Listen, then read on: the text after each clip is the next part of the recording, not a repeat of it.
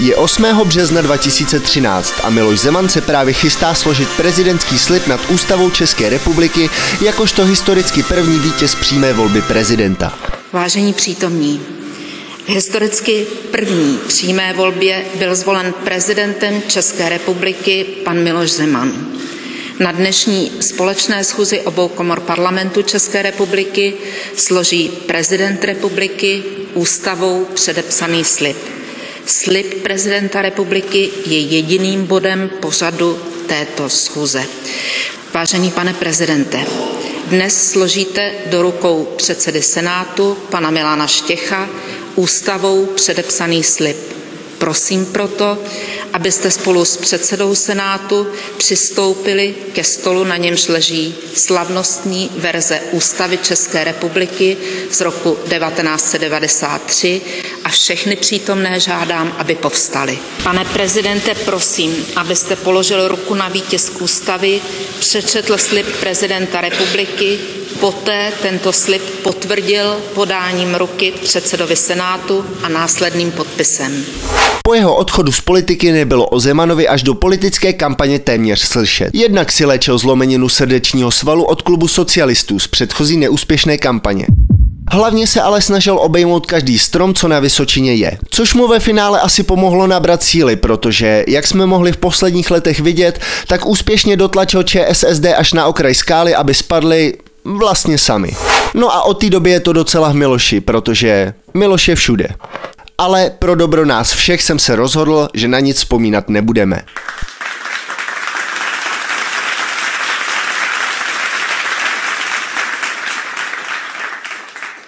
I když na něco si vzpomínám, tehdy, když jsem v roce 2013 šel k volbám, měl jsem možnost vybrat si mezi neustále spícím knížetem z kdo ví jakého století anebo geniálním alkoholikem. A ať už bych zvolil kohokoliv, stejně bych nevěděl, koho jsem zvolil, takže jsem to hodil Becherovce.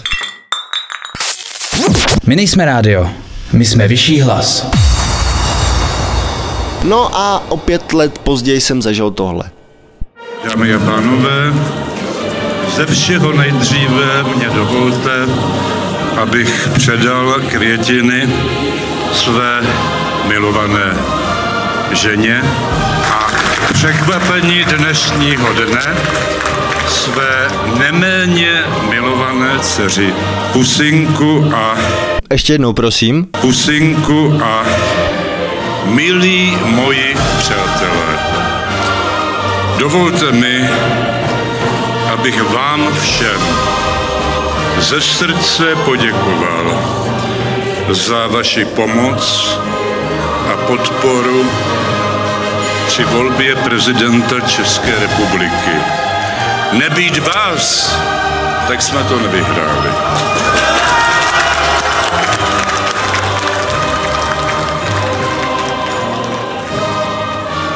Dobře, přiznávám, tu ruskou hymnu jsem tam přidal až potom.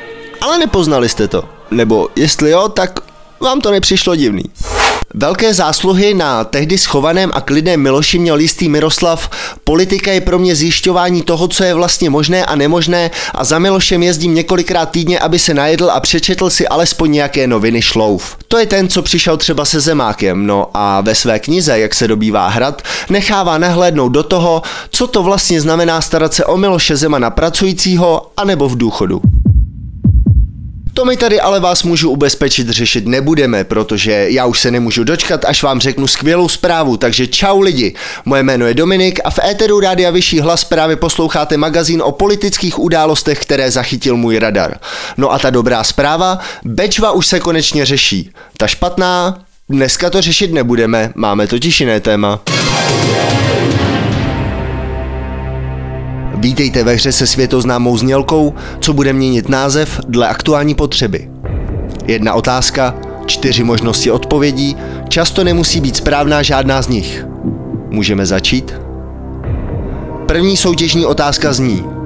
Kdo jistě začal brzy litovat toho, že seznámil inženýra Zemana s jistým Martinem Nejedlým, podnikajícím v Rusku? Za A jsem to byl já, za B se dali do řeči na rokovém koncertu, za C to byl Miroslav Šlouf a za D jsem si žádnou odpověď nepřipravil. Jaká je tedy správná odpověď na moji otázku? Jaké písmeno je to správné? Je to písmeno C. Bohužel pro dnes již zesnulého šloufa se nejedlí dohromady s osvětimanským šlechticem Minářem zapříčinil nejenom o to, že další Zemanovy kampaně se Miroslav již nezúčastnil, dokonce nebyl ani vítaným hostem na večírku oslavující výsledek voleb. Spíval tam Hulka, Jiřinka si tam korouškovala dalšího políbeného prezidenta a Mirek nikde. A pokud se dá věřit alespoň některým z věc, co obsahuje jeho kniha, na odkazu Miloše Zemana mu opravdu záleželo. S přihlednutím k mému skoro týden trvajícímu antré asi většině z vás došlo, o čem se chystám mluvit. Amnestie a milost. Amnestie a milost mají jednu společnou věc a sice, že je může udělovat prezident. Měl jsem tady připravené nějaké výroky našeho pana prezidenta směrem k ústavě, ale nakonec jsem se rozhodl, že vás tím nebudu zatěžovat. Takže pojďme to trochu zjednodušit. Jednoduše můžeme říct, že milostí budíš určité laskavé jednání k druhému i přes všechny jeho zkraty. A abych vám to trochu zkomplikoval, právní jazyk definuje tři takové milosti.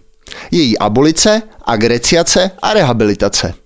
Tak přestaňte instagramovat koťátka a začněte vzdělání. Amnestie je oproti tomu v podstatě hromadné anebo částečné prominutí trestu. S první amnestií se setkáváme již v roce 93, kdy Václav Havel osvobozuje asi 130 osob.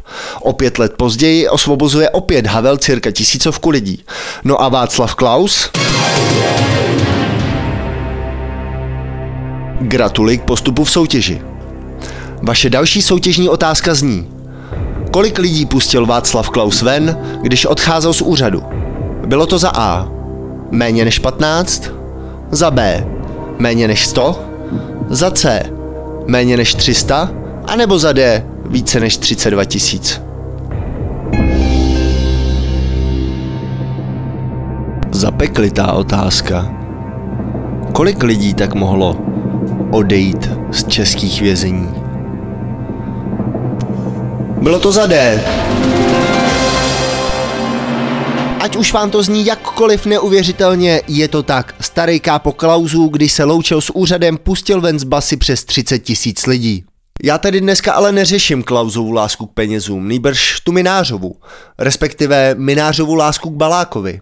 Miloš Balák byl totiž minulý týden odsouzen na tři roky vězení a musí zaplatit přibližně dvou milionovou pokutu.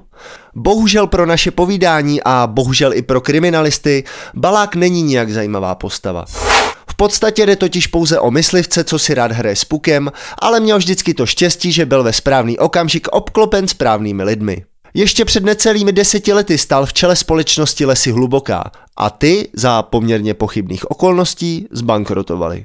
Pak se ale potkal s místo předsedou představenstva Mountfieldu, no a voilà, ani ne za dekádu má přehled o všech hradních podpultovkách. A právě vzhledem k jeho velmi úzké vazbě na prezidentskou kancelář bylo pro kriminalisty velmi obtížné zajišťovat důkazy. Ale dle úniku do novin mířili za daleko důležitějšími lidmi. Já jsem jako malý hltal filmy o mafiánech a možností, jak eliminovat možnost, aby někdo, říkejme mu třeba balík, nedostal strach a nezačal mluvit o věcech, co nemá, není moc. Taková přátelská prezidentská milost ještě takhle rychle, to je docela frajeřinka. Kačenka už posílá klíčenku. Vzhledem k tomu, že i já sám si uvědomuju, jak moc náročný to dneska bylo, snažil jsem se do toho všeho alespoň nevkládat Alenku, Tomia, Karla s Havlíčkem a No však vy je znáte všechny. Mimochodem, je ten Andrej vážně nemocný? Není třeba možný, že by si, já nevím, připravoval únikovku pro případ odsouzení? Já se jmenuji Dominik a pokud mě posloucháte ještě v tenhle okamžik, ani netušíte, jakou mi děláte radost. Přeji vám, ať se vám všem daří podle plánu, no a já se na vás zase budu těšit buď v týdnu v rámci ranního vysílání, nebo opět za 14 dní v půl 12. tady na rádiu Vyšší hlas.